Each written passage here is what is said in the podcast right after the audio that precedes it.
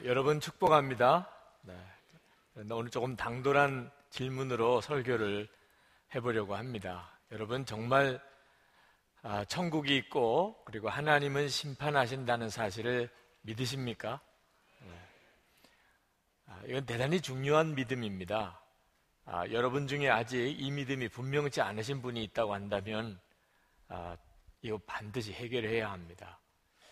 아, 여러분이 정말 천국이 있고 하나님의 심판이 있다는 사실을 정말 믿는다면 그렇다면 이 세상에서 악한 사람 때문에 속상해하거나 또는 그 악한 사람으로 인해서 분노하거나 또는 악한 사람으로 인해 시험 들지 않으셔야 합니다. 네.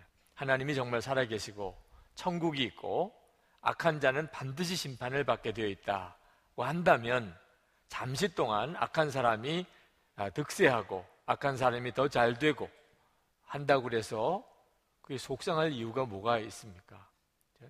그 악한 사람은 반드시 그 대가를 지불하게 되어 있다만 그걸 정말 믿는다면 그렇다면 오히려 그 사람이 불쌍한 것 뿐이죠.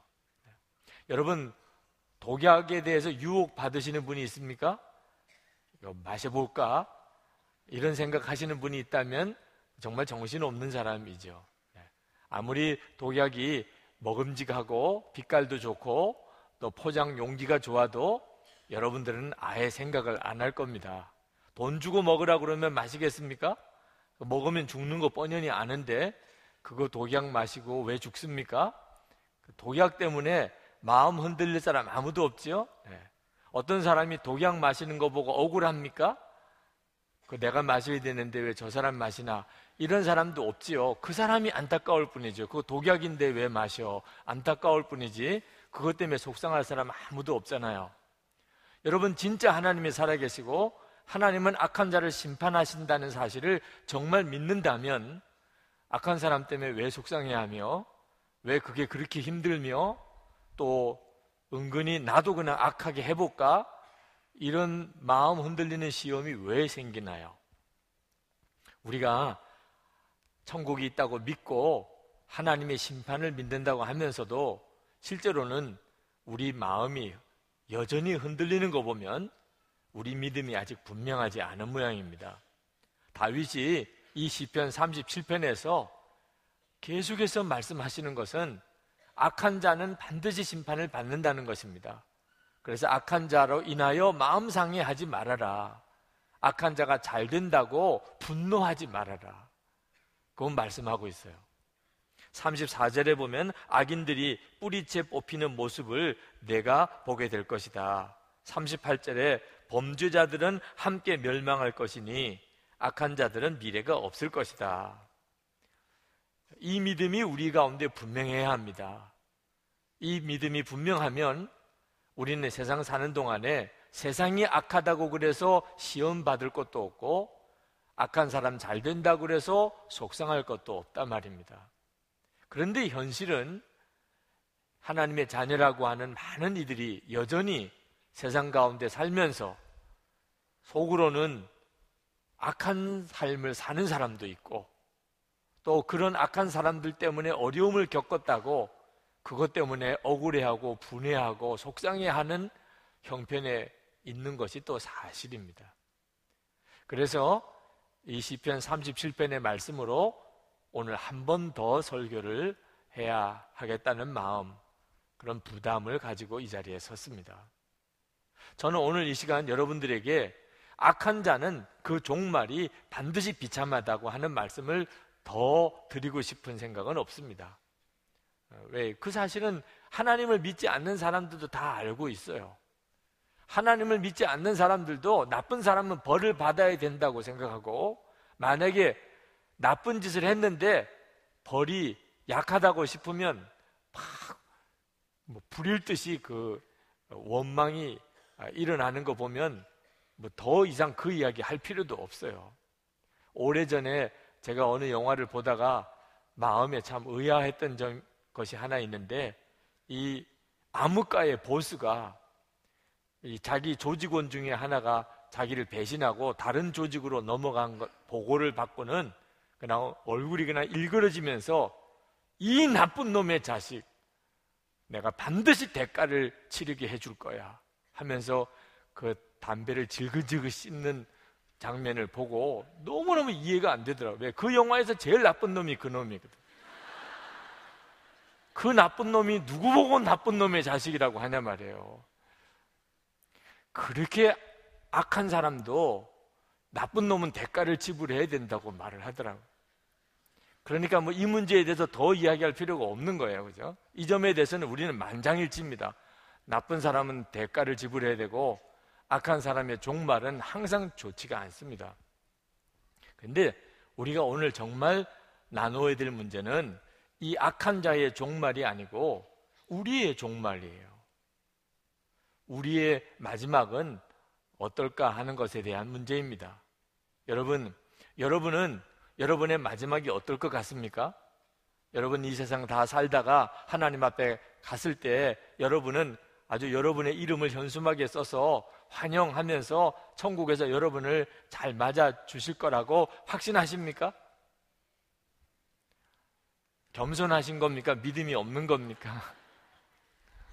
우리가 예수를 믿는 가장 놀라운 축복이 우리가 이 세상 삶을 끝냈을 때 하나님께서 우리를 그 영원한 하나님의 나라에 우리를 받아주시는 것이죠. 네, 그 믿음이 우리가 예수를 믿고 누리는 가장 놀라운 축복입니다. 우리가 죽고 난 다음에 천국 가는 것은 이건 아주 작은 믿음이 아닙니다. 그 믿음이 우리의 모든 삶을 다 바꿔놓는 것입니다. 그런데 우리가 그런 놀라운 축복을, 천국 가는 축복을 받았고, 우리는 악한 자의 종말과는 상관이 없는 그런 사람이라고 분명히 여러분이 믿으신다면, 지금 현재 여러분은 그 천국의 삶을 누리고 있습니까? 그 천국 가는 자의 그 놀라운 삶의 기쁨과 어, 그 말할 수 없는 평안, 아, 그것을 지금 현재 여러분이 누리고 사십니까? 제가 지난 주간에 기독 법조인들의 모임에 조찬 예배에 가서 설교를 했습니다. 이른 아침에 가야 하기 때문에 좀 서둘러서 가서 한 30분 전에 도착을 했습니다. 그래서 그 예배 드리는 식당에 들어갔는데 예배 때 특송 준비를 하고 계시더라고요. 이 법원 종합청사의 부장 판사 들이 그날 특송을 맡은 모양입니다.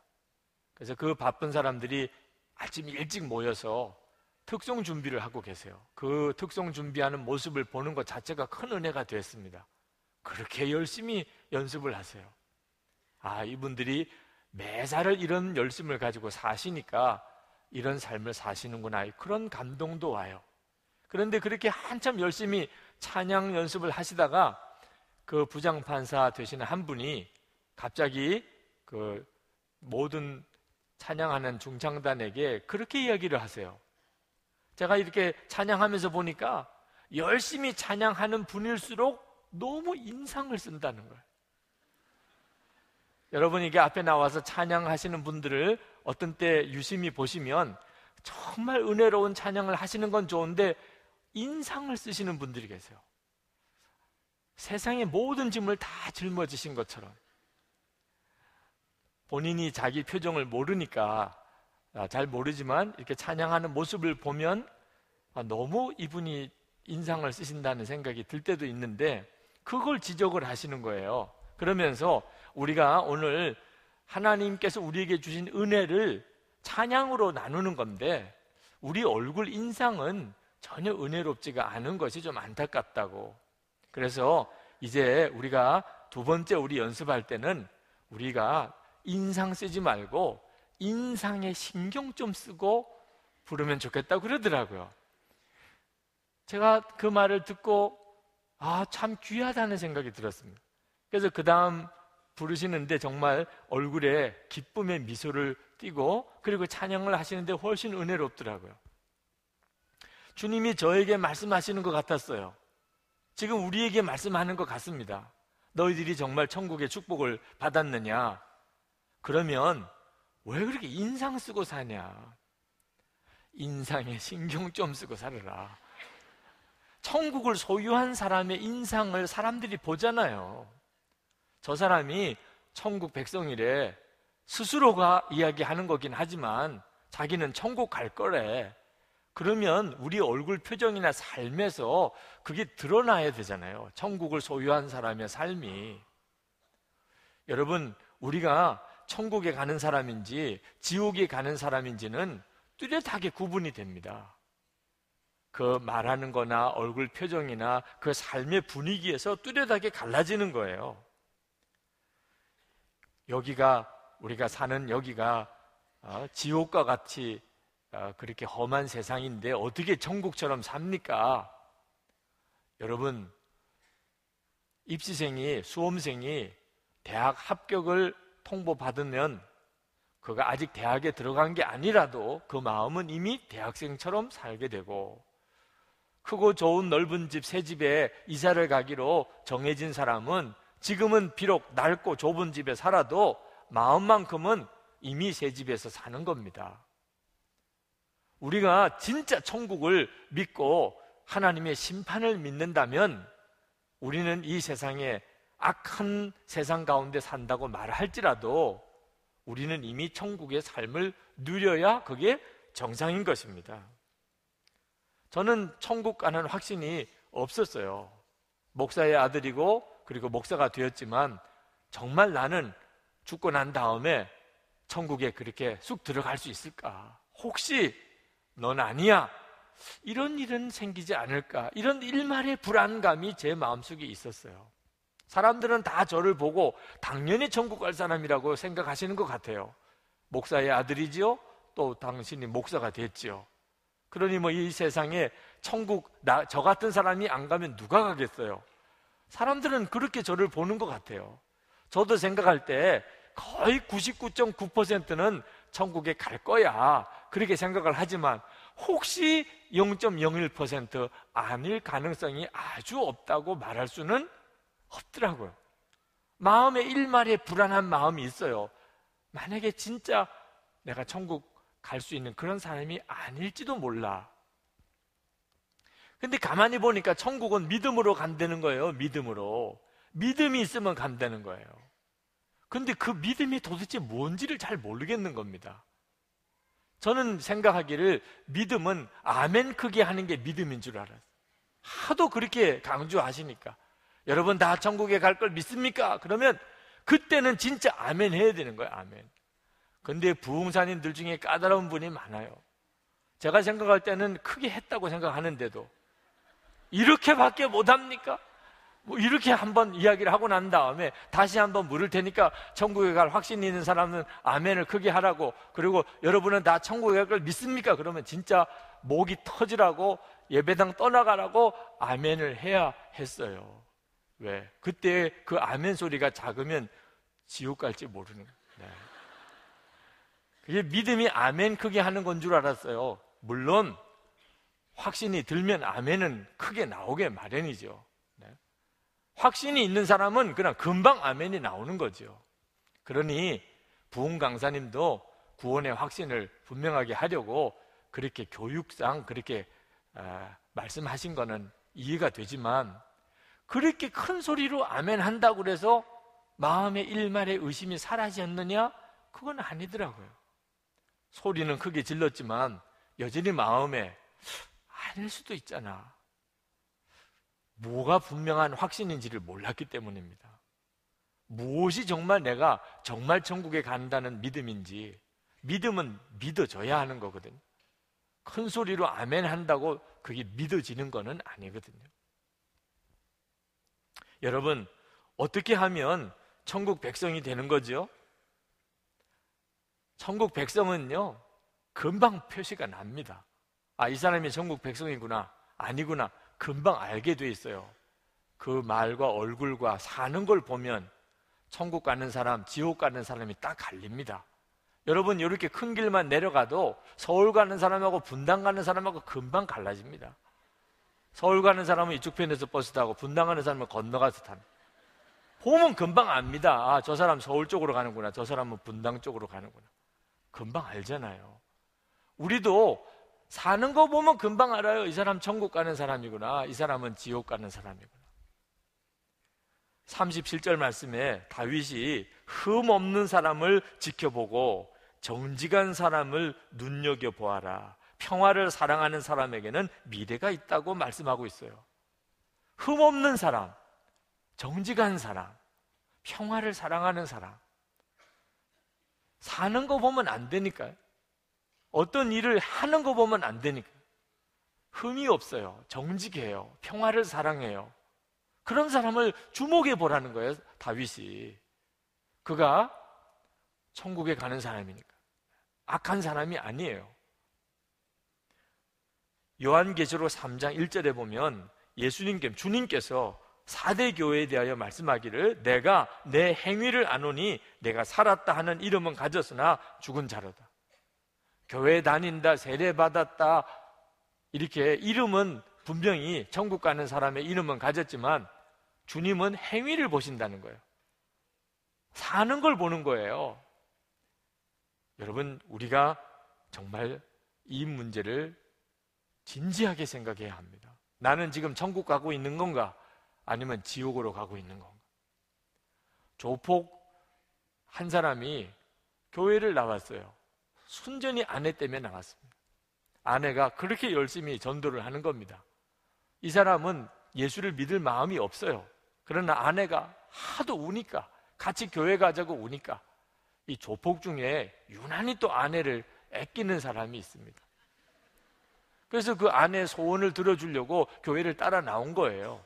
그런데 그분이 솔직히 이야기하더라고. 자기는 교회 오는 게 지옥 가는 것 같대, 지옥. 예배 드리고 설교 듣는 게 자기에게는 지옥 가는 것 같다는 거예요. 그럼 어디가 천국이냐? 술집이 천국 같다. 자기는 솔직히 술집이 천국 같다는 거예요. 여러분, 사람이 다릅니다. 천국 가는 사람은 천국 가는 그 길이 좋은 거고, 지옥 가는 사람에게는 천국 가는 길이 좋지 않아요. 지옥 갈 사람에게는 천국 가는 길이 꼭 지옥 가는 길 같고, 지옥 가는 길이 천국 같으니까 그 길로 가는 겁니다. 천국 가는 길과 지옥 가는 길은 사람이 사는 거 보면 금방 뚜렷이 구분이 됩니다.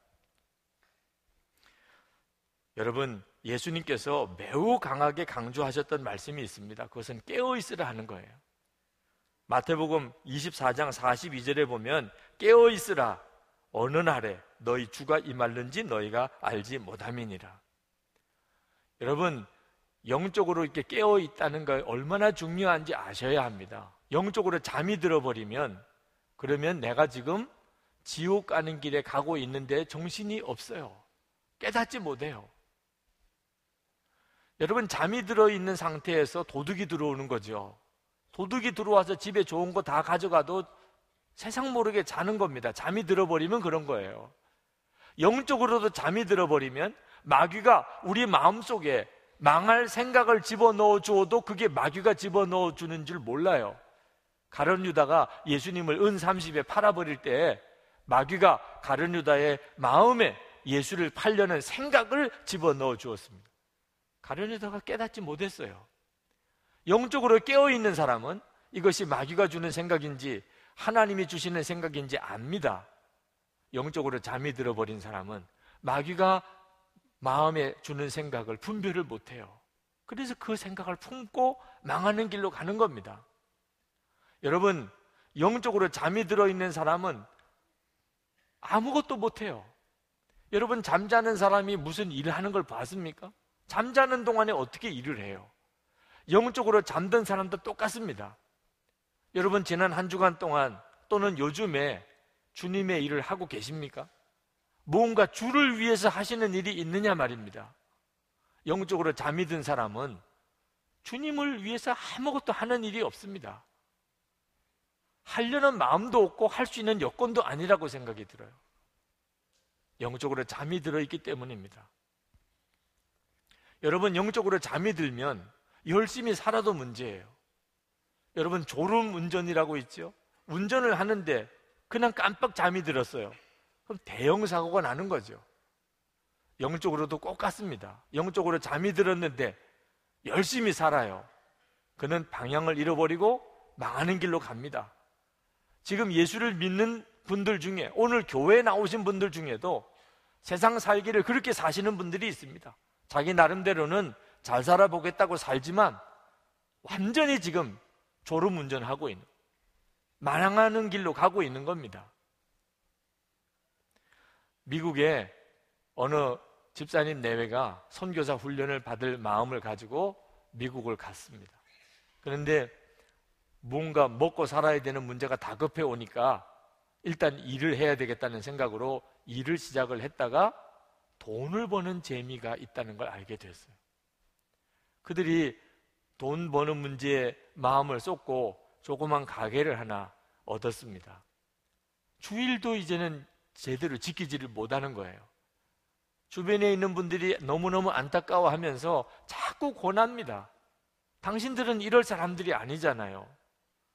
나중에는 이 남자 집사가 교인들이 오는 것을 싫어하는 거예요.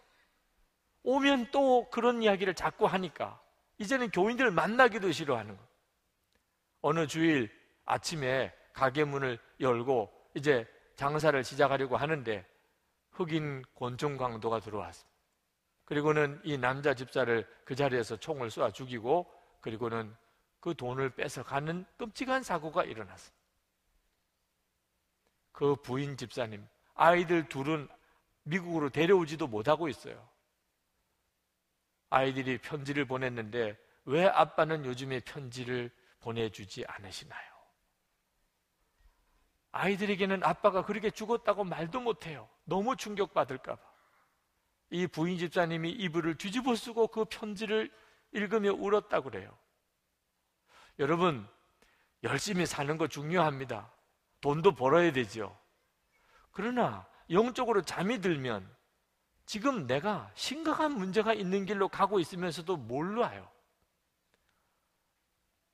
하나님은 정말 살아계시고 여러분 영원한 하나님의 나라가 있고 그리고 하나님의 심판이 있습니다. 그 사실을 분명하게 알고 믿는 것은 대단히 중요해요. 그러면 어떻게 하면 우리가 깨어 살 수 있습니까? 영적으로 잠들지 않고 깨어 있는 삶을 어떻게 살 수 있습니까? 주 예수님을 바라보는 것입니다. 주님을 바라보아야 비로소 우리가 영적으로 눈이 열리게 됩니다.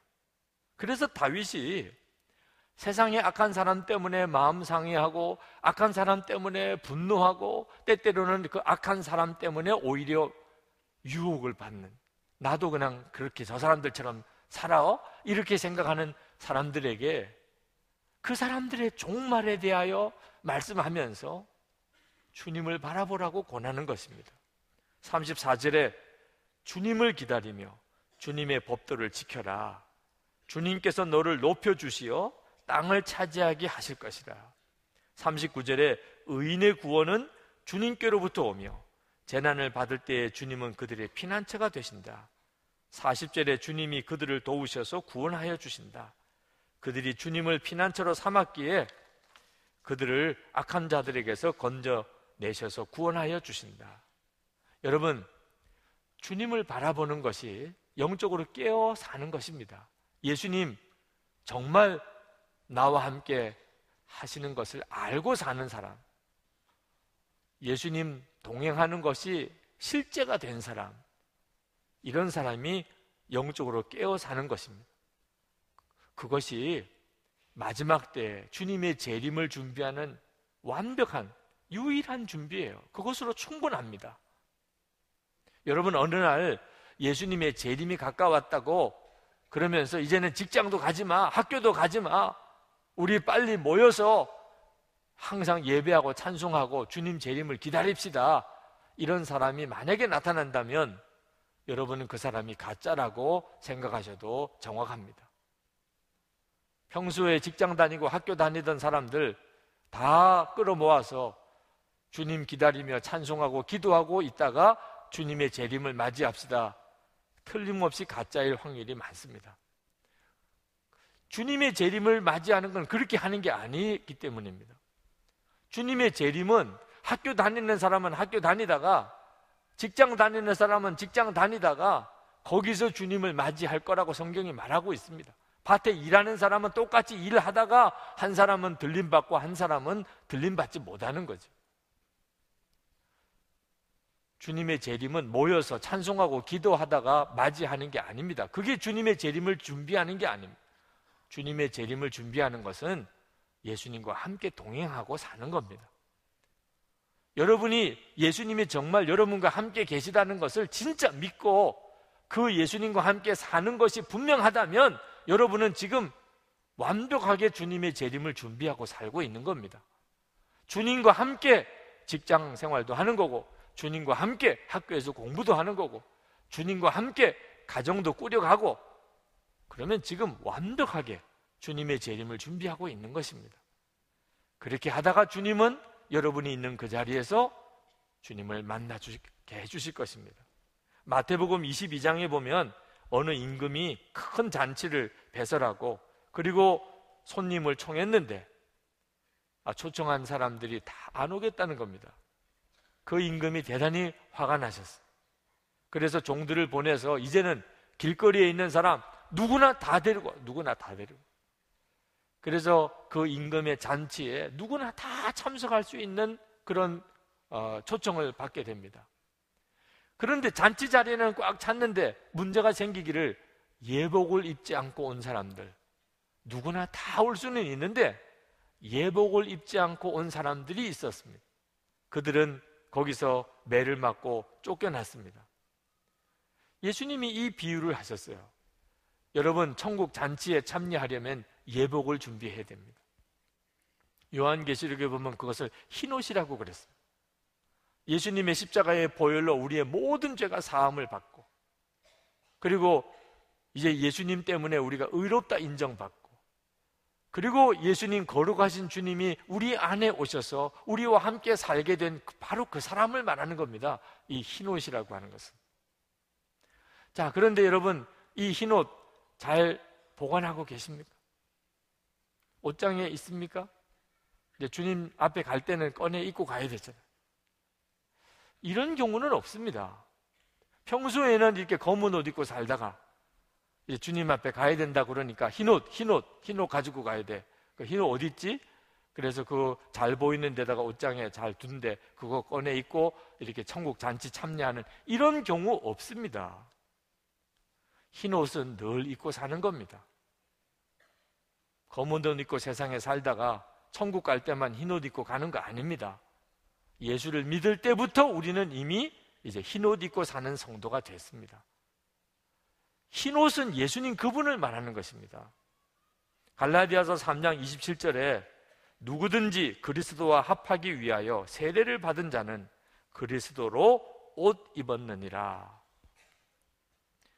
우리가 하나님 천국 잔치에 들어갈 때 입을 옷은 예수님 그분입니다. 예수님과 함께 산 사람, 그 말입니다. 예수님과 함께 산 사람. 예수님을 정말 마음에 모시고 산 사람. 그 예수님을 알고 그 예수님이 주님이신 사람, 이런 사람이 죽음을 건너가서 천국에도 그대로 가는 겁니다.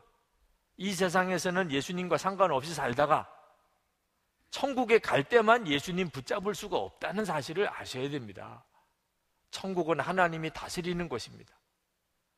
우리가 예수를 믿고 이제 내 마음이 하나님이 다스리는 바로 그 사람이 되어야 합니다.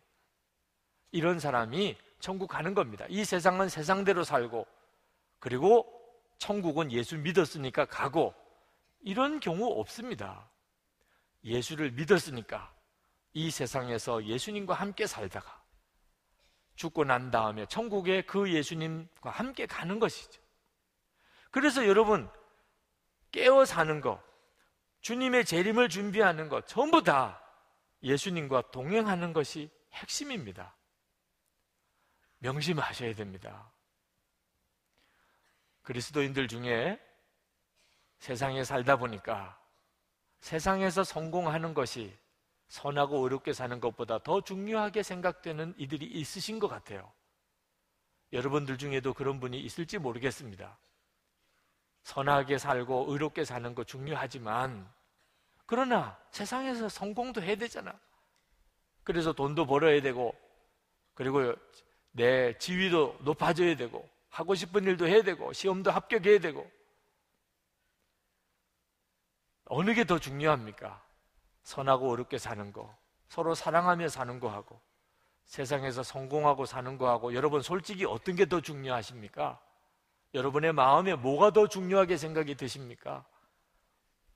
여러분의 마음에 성공이 더 중요하지. 나는 성공하고 싶어. 하나님 나 좀 성공하게 해줘요.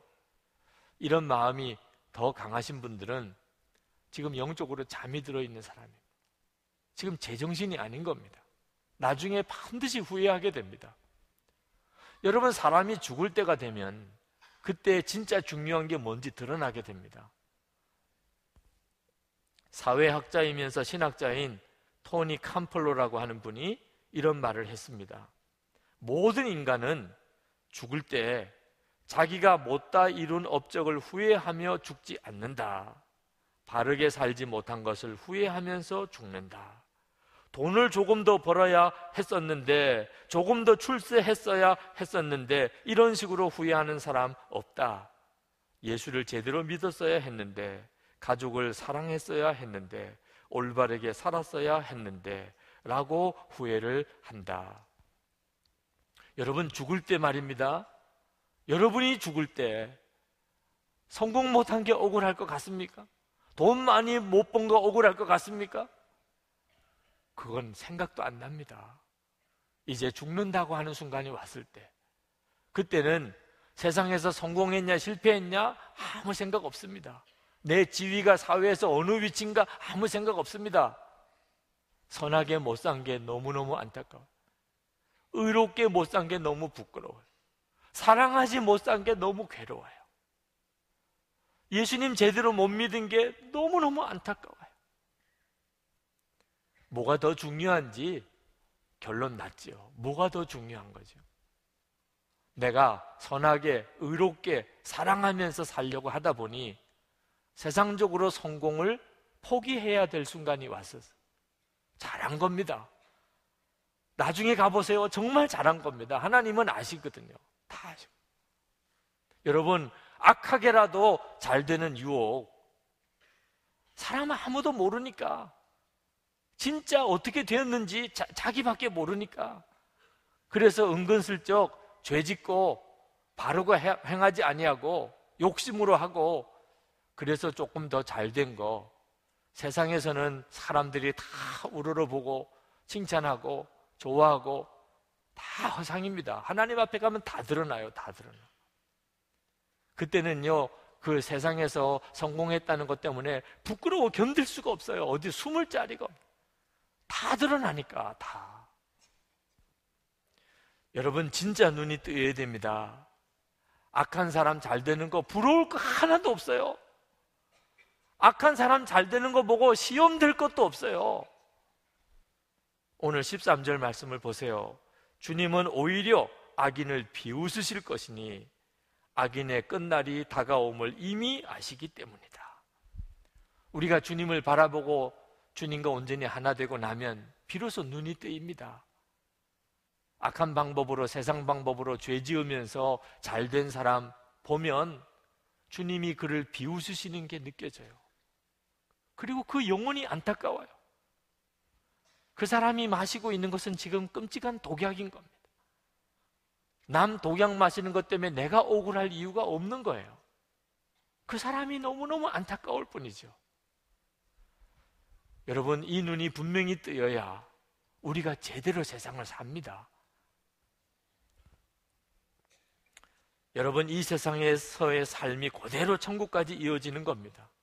여러분의 마음도, 여러분의 가정도, 여러분의 직장, 사업 다 점검해야 됩니다. 지금 은근슬쩍 죄 짓고 살고, 남 속이고 살고, 거짓으로 살고, 이거 어쩔 수 없다. 세상이 그런 걸 어떻게 아니, 세상이 그러면 독약도 마실 겁니까? 지금 완전히 눈이 멀어 있는 겁니다. 지난 주간에 어느 성도가 저에게 메일을 보내 오셨습니다. 목사님, 설교 중에 복음으로 변화된 증인을 찾으신다기에 망설이다가 남편을 증인으로 추천합니다. 남편들 잘 들으세요. 네, 아내가 이렇게 매일 보낼 수 있게 사시기 바랍니다. 제 남편은 이 교회에 온 후부터 완전히 딴 사람이 되었습니다. 세상 가치를 버리고 영의 가치를 소유했습니다. 물론 아직 완전히 변화된 것은 아니지만 주님께서 깨닫게 해주시는 대로 하나씩 버리고 있습니다. 예전엔 성실히 일한 만큼 취미생활 하며 세상을 즐기려고 했었는데 지금은 하나님을 아는 것 외엔 다 무가치한 것으로 여기며 성경 말씀에 빠져 살고 있습니다. 예전엔 교회를 열심히 다녔어도 가정의 불화와 갈등이 끊이지 않았습니다. 지금은 나는 죽었어 하고 고백하는 남편 덕분에 평온합니다. 아직 변화되지 못한 제가 옛 일을 끄집어내서 일부러 싸움을 걸어도 화를 내지 않고 저를 붙잡고 울며 기도하는 남편을 보면 놀랍기도 하고 오히려 제가 부끄러워집니다. 가정에서는 물론이요, 직장 생활도 큰 변화가 있습니다. 주님을 바라보며 자녀들에 대한 집착도 내려놓고 돈과 승진에 대한 집착도 내려놓았습니다. 작년엔 승진할 기회 있었는데 후배에게 양보했습니다. 자기가 지금 직장에 다니는 것은 다른 사람을 세우기 위해서랍니다. 부족하지만 자기가 그동안 쌓은 경험과 지식을 다른 사람들에게 물려주고 연약한 직장 후배들 세워주고 있습니다. 미래에 대한 근심 걱정 모두 내려놓았습니다. 주님 만나고 행복해서 지금 죽어도 자기는 여한이 없다고 합니다. 단지 고민이 있다면 어떻게 하면 남은 여생을 주님 위해서 살 수 있을까 하는 것 뿐입니다. 퇴직 후에 사명만 위하여 살기 원하는데 무슨 일을 어떻게 해야 하는 건지 몰라서 고심하고 있습니다. 제일 하고 싶어 하는 일은 아무도 가려 하지 않는 오지에 가서 빚도 없이 이름도 없이 주님께 헌신하다가 생을 마감하고 싶어 합니다. 그렇게 살 수만 있다면 정말 정말 행복하겠다고 합니다. 남편이 날마다 저런 꿈을 꾸면서 좋아하는 것을 보면 하나님의 영이 임하면 늙으니까 꿈을 꿀 것이요 라는 말씀이 생각이 납니다. 예전엔 어떻게 하면 퇴직 후에 건강하게 잘 먹고 잘 살 수 있을까 걱정했었거든요. 이것이 우리 부부의 주된 대화거리였고요. 하지만 지금은 주께 쓰임 받았으면 좋겠다는 꿈을 꾸며 행복해 합니다. 우린 주님 한 분만으로 충분히 행복합니다. 단지 우리가 주님께 받은 행복을 다른 사람들에게 흘려보내고 싶을 뿐입니다. 이 모든 일은 주님이 주신 은혜입니다. 여러분, 여기서 아직 천국 간 거 아니죠. 여기서 얼마든지 우리는 천국의 삶을 살게 되어 있습니다. 예수님 우리 마음에 오셨고, 우리가 그것을 진짜 믿으면 그 예수님을 여러분이 알고 바라보면 다윗의 고백처럼 우리는 세상 부러워할 필요도 없고 악한 사람 그때 시험 들 것도 없습니다. 지난 주간에 영성일기 제자반 일기 수료식이 있었습니다. 영성일기 제자 훈련을 시작해 보니까 제일 어려워하는 것이 일기를 다른 사람에게 공개해서 나누는 것을 어려워하더라고요. 아, 이거 개인적인 프라이버시인데 일기를 다른 사람에게 꼭 나눠야 됩니까? 꼭 그래야 됩니까? 그러는 분들이 계세요. 여러분, 일기를 다른 사람에게 나누는 것에 대해서 여러분 힘들어 하시는 분들 잘 들으세요. 예수님을 바로 믿으시려면 여러분의 마음을 열어놓고 사는 각오가 되어 있어야 됩니다. 여러분 예수님을 마음에 영접하셨잖아요. 예수님을 여러분 마음에 들어오시게 하셨잖아요. 그러면 그게 뭘 뜻하는 겁니까? 이제는 여러분의 마음을 더 이상 쓸데없는 거, 거짓된 거, 악하고 더러운 거 마음에 이제 두지도 않겠다고 결단한 것과 마찬가지 아닙니까? 예수님 마음에 영접하고 더러운 것도 같이 마음에 품고 살 겁니까? 예수님 마음에 영접했다고 한다면 이제는 사람들에게 마음 열어 보여서 문제가 될 게 뭐가 있습니까? 예수님 내 마음에 계신 그 마음인데 예수님 마음에 영접했다고 하면서 어떻게 내 속에 있는 마음을 다른 사람에게 나눌 수 있나? 그러면 마음에 와 계시는 예수님은 무슨 꼴입니까, 지금? 이제는 예수님을 믿어도 이제는 분명하게 믿으셔야 됩니다. 예수님을 영접하셨습니까? 그러면 이제 사람들에게 마음 열고 살아도 문제가 될 게 없는 사람입니다. 마음에 엉뚱한 거, 거짓된 거, 음란하고 더러운 거, 마음에 품고 살면 예수님 영접한 사람 아닙니다. 영설기 쓰면서 내 일기를 다른 사람에게 나누다 보니까 예수님 내 마음에 영접한 게 분명해지는 것입니다. 여러분, 방문을 열고 살면 방이 깨끗하게 정리됩니다. 누구나 다 들어와 보게 되니까. 집 문을 열고 살면 집안 정리가 다 평소에 다 해놓고 살아야 됩니다. 누가 들어와서 볼지 모르니까. 여러분의 마음, 예수를 믿는다는 것은 이제는 여러분의 마음을 활짝 열고 사는 겁니다. 예수님, 내 마음에 오세요. 그 말은 이제는 내 마음에 쓸데없는 거, 거짓된 거, 쓰레기 같은 거 두지도 않겠다는 뜻입니다. 그게 바로 예수님 내 마음에 주님이요 왕 되심입니다. 여러분이 이렇게 예수님을 믿어 보십시오. 여러분의 마음이 탁 잡힙니다. 여러분의 마음이 잡혀 보십시오. 이제는 시험될 일, 마음 흔들릴 일도 없습니다. 놀라운 것은 주님이 진짜 되는 길, 정말 복된 길 선명하게 보여주십니다. 비로소 여러분의 인생은 하나님이 사로잡아서 하나님께서 세상 사람들에게 영광을 드러내는 바로 그런 삶이 되도록 만들어 주십니다, 주님이. 악한 사람 때문에 마음에 그냥 상처받고 시험 들고 세상 원망하고 여러분 언제까지 그렇게 사실 겁니까? 여러분 때문에 악한 사람이 충격받는 바로 그런 삶을 우리 주님은 우리에게 허락해 주셨다는 사실을 믿으시기 바랍니다. 자, 이제 우리 기도합시다. 주님, 여러분 이 시간에 간절한 마음으로 하나님 앞에 기도하시기 바랍니다. 하나님, 제가 더 이상 악한 자를 시기하고 원망하고 분노하고 살지 않겠습니다. 이제부터 천국의 삶을 삶으로 악한 자를 충격을 주는 증인이 되기를 원합니다. 제를 통해서 하나님의 살아계심을 드러내시옵소서. 주님 바라보는 눈을 분명히 열어 주시옵소서. 기도합시다. 은혜와 사랑이 충만하신 아버지 하나님, 놀라우신 하나님의 은혜를 감사하고 감사합니다. 하나님의 역사하심을 감사합니다. 오늘도 주님의 은혜를 사랑하는 성도들에게 부어 주시기를 원합니다. 사모하며 갈급한 성도들의 심령에 주의 은혜를 더하여 주시기를 원합니다. 하나님의 놀라우신 은혜를 사랑하는 성도들의 심령에 쏟아부어 주시기를 원합니다. 눈 열어 주소서. 주를 바라보는 눈을 뜨게 하여 주시옵소서. 주여 나의 마음의 왕이시고 오늘 이 자리에 있는 모든 이들의 마음의 왕이십니다. 주님을 오직 의지하며 사모하며 바라봅니다.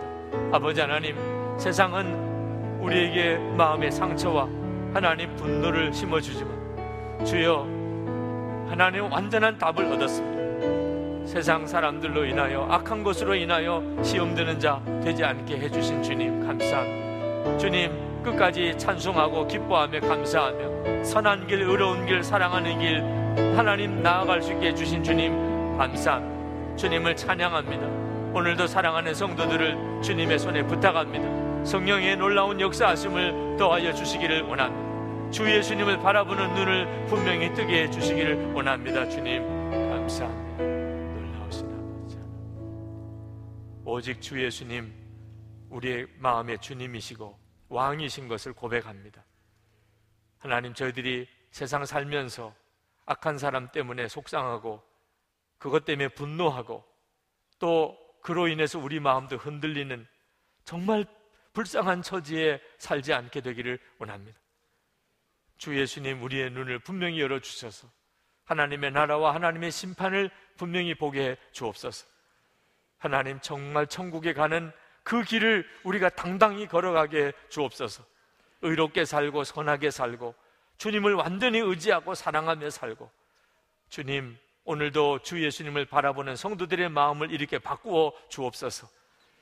하나님 오늘도 전심으로 주님께 나와서 예배하고 사모하며 갈망하며 주님의 은혜를 구하며 감사하며 뜨겁게 사랑하며 예물을 준비하여 주께 봉헌해 드리는 모든 성도들을 주님이 축복해 주소서.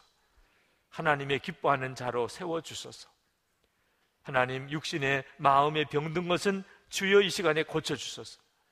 주님 가정을 회복시켜 주시고 하나 되게 하시고 특히 우리 자녀들을 우리보다 더 귀하게 하나님 세워 써 주소서. 주님 기업을 축복하소서. 성도들의 삶을 하나님 온전케 해 주소서. 경제적인 말할 수 없는 어려운 공공함에 있는 성도들을 주님 긍휼히 여겨 주소서. 사명을 감당할 능력을 주시고 성도들의 삶에 거룩함을 부어 주시고 그래서 이 사회 한국 사회를 바꾸어 주소서. 이 땅에 거룩한 부흥이 일어나게 하소서. 북한에 있는 동포를 속히 주님 건져 주소서. 이 민족이 복음 안에 하나 되게 해 주옵소서. 이 일을 감당할 수 있는 지도자들이 기름 부음 받은 지도자들이 서게 해 주옵소서. 선교사님들을 축복해 주소서 주여. 선교사님들에게 오늘도 기름 부어 주소서. 하나님 모여 드리는 예배 위에 주님의 은혜를 더하여 주소서. 감사합니다, 주님. 예수 그리스도 이름으로 간절히 기도합나이다. 아멘.